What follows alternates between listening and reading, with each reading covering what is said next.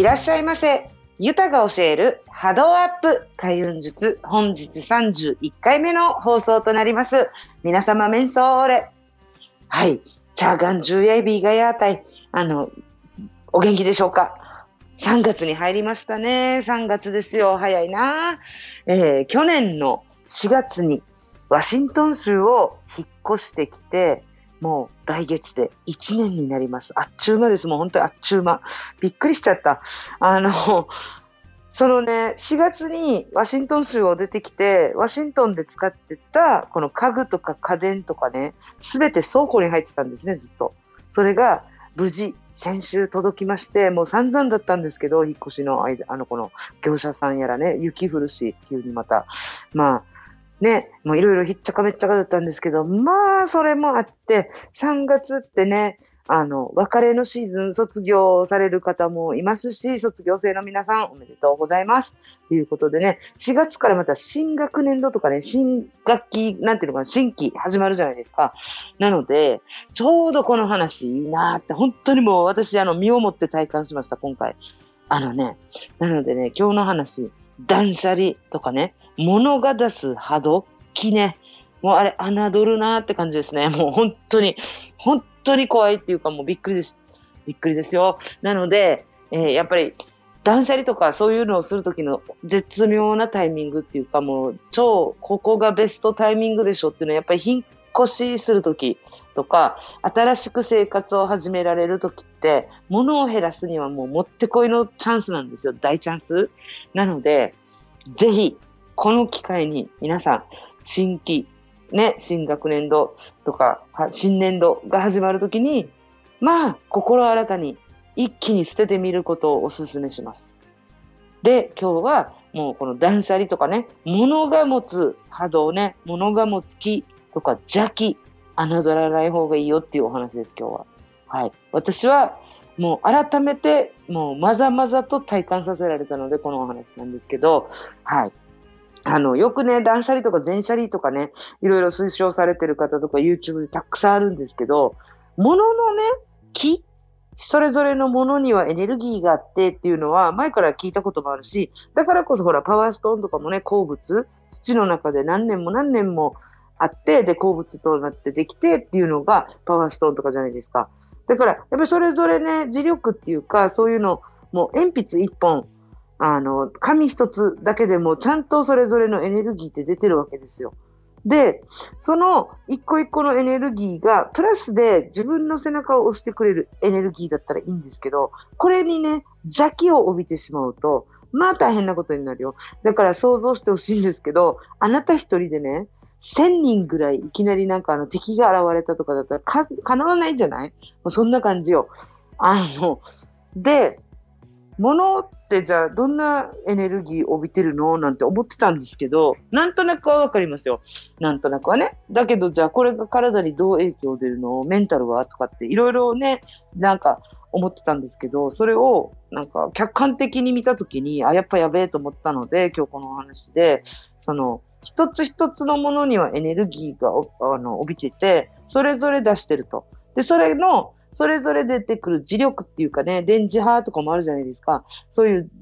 エネルギーが共鳴とかして、うまく融合されて調和をもたらしてるのが生活空間じゃないですか。環境ね。で、この時に、やっぱり大自然の中とか、海行ったり、山行ったりとか、なんか綺麗なね、お花がいっぱいの公園に行ったりとかしたり、お花見したりとかって言ったらね、みんな心が現れて、はーってなるわけですよ。これっていいエネルギーと自分がその環境にいるからそういうはーっていうね、綺麗とか深呼吸したりもう山行ったらなんかヤッホー言いたくなるみたいな、ああいう感覚になるのって、その環境、あなたを取り巻く周りの影響がすごいいいエネルギーを出してるからあなたの心が躍るわけですよ。ね。で、じゃあ、この物だらけのお家。に帰った時にどうするか。はい。物は一個一個エネルギーを帯びて、それぞれ波動を出してます。ね。その波動を一個一個出してるエネルギー。これがね、全部プラスだとしても、倉庫とかに私が言ったようにね、1年も近く置いてたわけで、昔のもので使ってないとかもあるわけですよ。引き続き倉庫から出してきたとかね。そういうのもあって、その一つ一つのエネルギーがみんな起こってるんですよね。私が見たら、なんでこんな長い間放置してみたいな。なんか、長い間放置してっていうよりも、もう見たときに、もう泣えたんですよ、まず。気分がなえる。もう段ボールだらけあの、段ボールがいっぱいの人はちょっと、うつとかでそういうのになりやすいっていうのも聞いたことあります。これ本当なんですよ。これお客様でいたんですけど、やっぱ捨てられない性格で、やっぱ溜め込んでしまう。で、溜め込んでしまうから、そこにいろんなものが付随してね、乗っかってくるわけですね、邪気とかも。だから、疲れやすいとかっていう人とかで、あの、作ってあの、幽霊がつく方のつくね、その、疲れやすい人って結局溜め込んじゃうからこそ、そこにどんどんどんどん同じ波動が共鳴共振して、どんどんどんどん負がやってくるって感じ。ね、だから段ボールってそのつけやすいんですよ。段ボールとか紙類ね。で、もう山積みにされてる人の家を見たことがあって、その、お仕事で行った時に。この時に、あ、これじゃあちょっともう頭もぐちゃぐちゃで、あの、電波通信？障害、電波障害を起こすよね？って思ったんですよね。で、今回、この物が一気に運ばれてきました。お家、歩くのもね、あの、す、あの、すり歩かないといけないくらいというか、もうこのすり抜けないといけないくらい、もう床も見えない状態だったんですね。全部運ばれてきたとき。で、前いるお家は少し倉庫っていうか、あの、車庫がね、大きかったので、そこに積んでて見ないようにするっていうのもできたんですけど、ここ車庫とかないので、今のところ、置く場所がないんですよ。すべてのものが一回この生活スペースに全部運び込まれたときに、はあ、もう、まず箱見るだけでなえる。箱見るだけでもうぐたっときて、で、開けたら開けたですぐ使いたかったものとかもあるんですよ。もちろん、あの、調理器具とかね、あ、もうすぐこれ使おうとかって洗い始めたりとかってやったんですけど、それ以外のもの、忘れかけてるものとかもあるわけですよ。で、あ、やっぱり本とか、その家電、服、紙類で、何が一番やっぱり波動っていうかこういうね、木を溜め込んでるなって思ったのは本とか紙類ですね、実は。電化製品と、えー、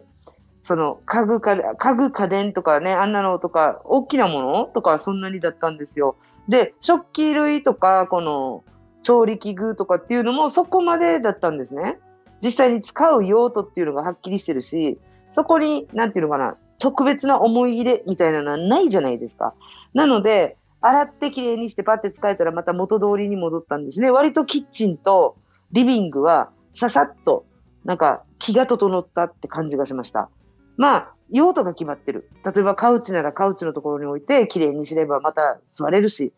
で、キッチンもキッチンで、その用途が全部決まる。お玉ならお玉ね。あの汁物すくうだの。で、お皿もその同じような形で揃えたり、コップとかも揃えたりとかってしたら、ピッて整ったんですよね、気が。でも、やっぱり段ボールって言ってたのは意味があるなと思ったんですけど、紙類、ね、本とか手紙、で、ノート。とにかく私ノートとかにいっぱい書くあれがあるので、ちょっと癖みたいなのがあるので、ノート類とかも娘がやったもの、思い出とかもあって、可愛いのは可愛いんですよ。でも、この自分が書いたものとか、その昔買って集めてた本とかね、見たときに、全部が全部いい思い出ではない？なんかあの、苦しくて大変だった時に、わらをもすがる思い出、わらにもすがる思い出ね、買った本だったとかね、そういうのとかが蘇るわけですよ、その時の時空に。時空を超えて、その時の気分の気が出る、波動が出てしまう。そして、これをね、もう何百個ってあるわけですよ、アイテムが。それ全部触っといて、これはもうやられるよね。上がったり下がったり、上がったり下がったり。だから捨てないといけないんだと思ったんです。なので、女性の皆さんはやっぱ細々とした小物系とか大好きだし、お手紙とか、その紙とかね、ノートとかっていうの大好きだろうから、私も大好きなんで、その細かいもの、もういっぱいいろんな思い入れとかもあっちゃって、好きで集めてるとかっていう場合は、一回見直して、ブワーって捨てた方がいいですよ。あの、いい思い出も、その瞬間は良かった感覚なんですけど、これがね、やっぱ過去になったら、その、き、想念だけが来るもんだから、今いいわけじゃないんですよね。で、あの時は良かったななんて思ってしまったりもするので、やっぱりマイナス波動を帯びてしまってるっていう感覚がありました。なので、本とかも、もう何回か読んで、もういいやと思うんだったら、もうバッて捨てた方がいいなって思ったのと、あの、やっぱ紙類超、超強烈だなと思いましたね。木からできてるから木なのかななんても思いながら、あの、その、やっぱり本、紙、もうとにかくノート類とか、ああいうのはもう一気に断捨離した方がいいです。で、体の影響も出てきたっていうのはね、だんだんだんだんもうこのマイナスの邪気を帯びてるものを一つ一つ触って整頓したりしてるわけですから、それは疲れますよ。影響出てくる。で、影響出てくるからこそ、もう無理して頑張って片付けようなんてやったら、もう逆効果ね、もう、なんだろうか、もう堂々巡りになっちゃって、はい、疲れる、やる気ない、でも触る、はい、また疲れる。またもうずーっとこれのぐるぐる繰り返して、ついには口全部口内炎できちゃって、ああ、もう、熱でなかったのが不思議なぐらい？っ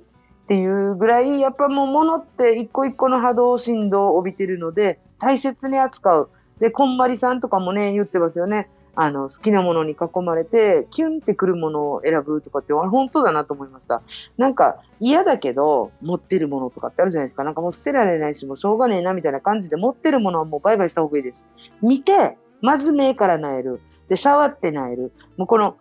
あの、一個一個のアイテムから出てるキーに、一個一個寄っていってしまうので、もう思いっきって捨てることをお勧めします。だから、物から出る波動とか、そういうのを見えないところに隠してても、やっぱその木って出てるので、ああ、本当だなーっていうのをとてもとても実感いたしました。なのでね、ちょうど新年度が始まる4月の前、この移動とか、そういう新学年度が始まる前にこの移動とか買い替えるとかっていうのがあると思います。なので、ここでラッキーと思って、もう思い切って捨ててみる方がいいと思います。じゃあ、一個一個のものが持つ想念みたいな、その想念って言ったら、思う心、あ思う念ってやるからあれだけど、心はないんだろうけど、エネルギーは確実にあります。なので、このエネルギーに自分がやられないために捨てましょうっていうことなんですけど、じゃあ、捨てて物を失ってる気分になるんですけど、逆なんですよね、実は。得るものの方が大きい。自分の頭がもうぐちゃぐちゃになってメンタルやられるよりも、ちょっとした余裕のスペース、白紙のお味噌にも心にも持たせてあげることで、また次の余裕が生まれる。これって、作っ、買ってこようと思っても買えないじゃないですか。なので、やっぱり思いっきり捨てて自分のためにスペースを作ると思いながら断捨離していったらいいなぁなんて思いましたよ。私もなんかもうこれ捨てるの惜しいけどなぁなんて思ってたんですけど、最初の頃は。もうあとだんだん捨て始めてたら、なんかスイッチが入ってですね、作業状態になるんですよ。もうこれいらないや、もうこれいらないやって感じで。で、このぐらいで思えるってことは、そこまで必要ないものをずっとずっと持ち続けてるわけで、なんなら私も結婚する前から持ってるものとか、まだありますからね、ここに15年ですよ。沖縄から持ってきたものとかもあって、あ、もうこれいらんだろ、さすがにと思ってバイバイしたんですけど、はい。まだまだ続きます。その、あの、まだね、全然終わってないというか、半分は終わったんですけど、あと、ね、ちょっとのお部屋とかがまだまだ残ってるので、もうちょい頑張ろうと思います。なので、本当リアルにあの、波動とかっていうこの、ものが持つ気、邪気っていうのは、あ、結構影響くるなって、しみじみも体感したので、皆さん、この機会にどんどん捨てていきましょう。ね、せっかくあの、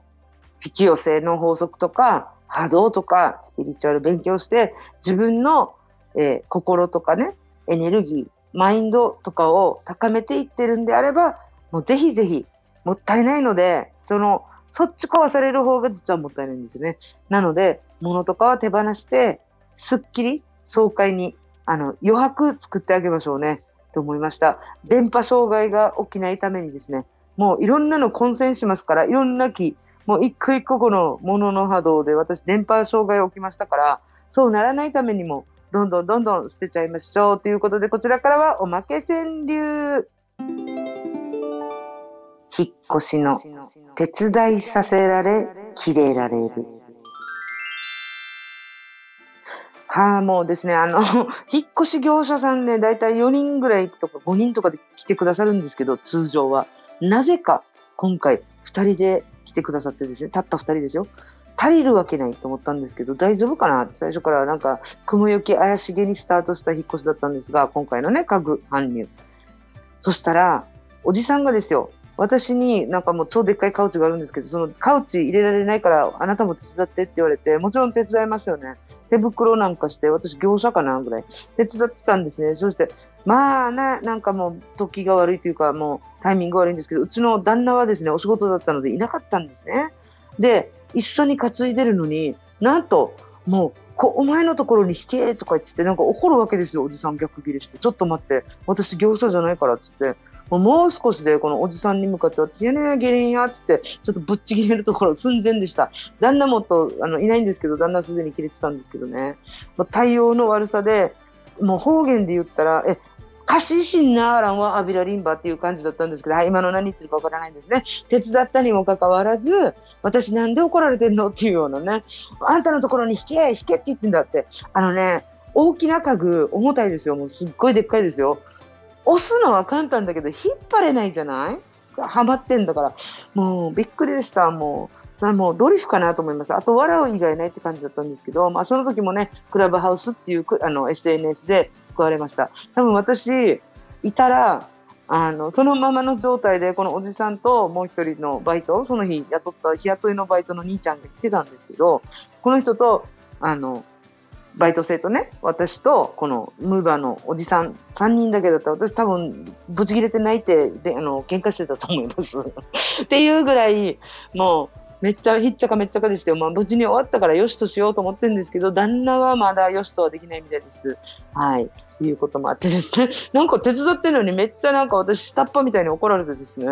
なんかお父さん思い出したって感じだったんですけど、引けって言ってんだよみたいな感じで自分の父ちゃんを思い出したんですけどね。っていうまあこともありました。でも、無事とりあえず終わりました。はい。なので、物は捨てましょう。ということでね。はい。今週も最後までお聴きくださいまして、ニフェーデービル、ボディービル。また次の回打ち、イチャビラヤータイ、ありがとうございました。バニャニャイ。